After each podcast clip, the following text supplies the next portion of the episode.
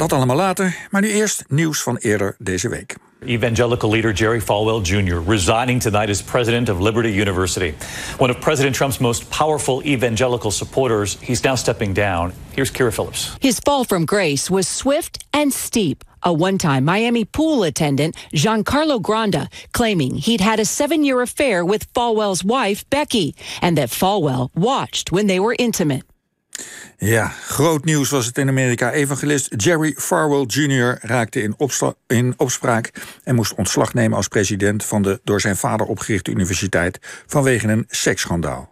Falwell, steunpilaar van Trump, eh, de man die er vier jaar geleden voor zorgde dat het overgrote deel van evangelisch Amerika republikein stemde.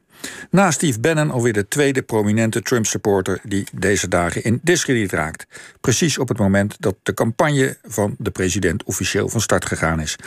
Marca Valenta, net elf dagen terug uit Amerika, volgt het allemaal op de voet en zit hier in de studio. Goedemorgen, Marca. Goedemorgen. Ja, nog even uh, deze, deze onthulling. Uh, wat is er nou precies gebeurd? Oké, nou er zijn, er zijn eigenlijk een paar aspecten. Dus uh, wat er gebeurde was in eerste instantie heeft uh, Jerry Falwell Jr. Een, uh, een foto, een beetje spannend foto op zijn Twitter-account geplaatst. En daar was hij met een assistente van zijn vrouw. En ze hadden blote middenriffen en ontknoopte broeken. En hij hield een drankje in zijn hand wat op alcohol leek. En dat is een foto wat, zeg maar voor Nederlandse begrippen is daar helemaal niks mis mee lekker beetje vakantiegevoel op een jat. Uh, maar het is een foto waar hij alle regels breekt... die heel streng worden uh, nageleefd en toegepast op de universiteit... waar hij directeur van is. Uh, dus je mag geen seks voor het huwelijk, je mag geen alcohol drinken... mannen en vrouwen leven gescheiden. dus ze hebben een heel strenge seksuele moraal daar. Ja. En die foto die ging daar helemaal tegen in, zeg maar. Ja, en er kwam er nog bij, wat net in dat fragment werd Precies. genoemd... dat, dat hij zat te kijken bij uh, zijn vrouw die seks had met de badmeester. Ja, dus dat is het volgende. Dus naar aanleiding van die foto werd hij uh, voor onbepaalde tijd ontheven van zijn functie. Dus hij nam verlof voor onbepaalde tijd vanwege die foto. Uh, en dan kwam het echte schandaal naar buiten. Namelijk dat het bleek dat zijn vrouw en een uh, jonge uh, badmeester een affaire hadden. En niet alleen maar dat. Uh, niet alleen wist hij daarvan, maar hij keek heel graag toe. En dat was zo schandalig dat hij moest opstappen. Ja, eh, bij de universiteit. Uh, in het fragment werd het de, de, grootste evangelische universiteit van Amerika genoemd. Dat klopt. Uh, En die universiteit is opgericht door zijn vader, hè, die ook Jerry Falwell heette. Ja, dus Jerry Falwell senior, die ja. heeft die universiteit opgericht, ik denk in 1971. en dat was, tijdlang was het een succes. Toen kwam het in, had het allerlei problemen, financiële problemen en zo. en was het miljoenen verschuldigd aan, aan allerlei mensen en instanties.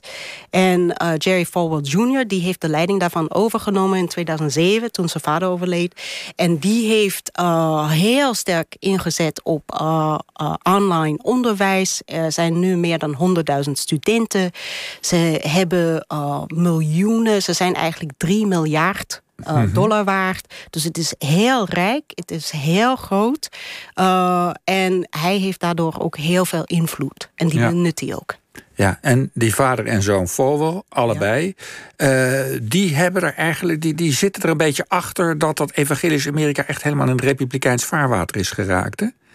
Ja, voor, kijk, er zijn verschillende invloedrijke leiders. En dus je hebt verschillende varianten zeg maar, van dat conservatieve christendom. Mm -hmm. nee, maar ik bedoel, andere evangelisten als Billy Graham en zo waren veel eh, gematigder wat dat daar gaat. Die, uh, die kwamen bij beide partijen. Ja, dus de, de Jerry Falwell uh, senior... Mm -hmm. die heeft eigenlijk een netwerk opgericht... dat heet de Moral Majority. Dat was in 1979, net het jaar voordat Ronald Reagan werd gekozen. En de inzet was heel bewust politiek. Dus wat hij gedaan heeft eigenlijk... is dat hij enorme invloed had op de politisering... van conservatieve christenen. En hun te mobiliseren, niet alleen maar om te gaan stemmen... en geld te geven, maar maar ook om zich in te zetten voor heel conservatieve stand, conservatief-christelijke standpunten. Dus hij was eigenlijk de, de brein en de, de drijvende kracht achter die politieke mobilisatie die daarvoor niet was. En ja. dat is het belang van Jerry Falwell senior. hij was ook predikant. Zijn zoon, Jerry Falwell Jr., die is advocaat. Die is geen predikant. Zijn broer is predikant, heeft de kerk overgenomen. Mhm. Jerry Falwell Jr. heeft de universiteit overgenomen. en die heeft hij... dus hij is doorgegaan met de politisering. En eigenlijk hij was de eerste die zich achter Trump schaarde. En ook zijn achterban en zijn studenten opriep om dat te gaan doen. En daardoor heeft hij een heel wezenlijke rol gespeeld in het legitimeren van Trump. Voor de evangelische kiezers. Precies, want vier jaar geleden rond uh, die campagne van Trump uh, kwamen toch ook allerlei dingen naar buiten die een beetje lijken op wat Falwell Jr. nu zelf is overkomen. Precies. Uh, filmpjes dat die vrouwen in het kruis wilden grijpen, dames die werden afgekocht. Ja. Ja, en het argument voor, want dan denk je, ja, hoe kan dat? Want dat was ook een vraag die veel mensen hadden. En het, zeg maar, als je heel kort de bocht, het algemene argument voor, voor veel evangelisch conservatief christenen is gewoon, nou, uh, uh, je moet niet kijken, zeg maar, je moet kijken naar Trump als een middel van God om te komen tot uh, die zaken die, uh, uh, hoe zeg je, het plan van God dienen. Dus hij mhm. heeft bijvoorbeeld Jeruzalem erkend als hoofdstad van Israël. Hij heeft allerlei anti-abortusrechters benoemd. En zo heeft hij allerlei zaken gedaan om conservatieve christenen te steunen. Eigenlijk veel meer dan welke president dan ook voor hem. En dat is dan ook het gekke, want een beetje hebben ze ook gelijk. Hij mhm. heeft het meeste voor de conservatieve christelijke zaak gedaan. Juist omdat hij niet ideologisch, maar uh, onderhandelend, transactional te werk gaat. Ja, en dus hij, hij, weet, hij weet dat hij die stemmen nodig heeft. Precies. Hij is helemaal bereid om te doen wat ze willen. Ik, hij, hij wil hun stemmen. Zij vertellen heel duidelijk wat zij willen. Dat geeft hij hun. Eigenlijk mhm. meer dan welke president dan ook. Dus eigenlijk waren conservatieve christenen wat teleurgesteld in vorige presidenten waarvan je denkt van nou die lijken veel meer. Dus bijvoorbeeld uh, George Bush uh, uh, Jr., de, de George W. Ja, George W.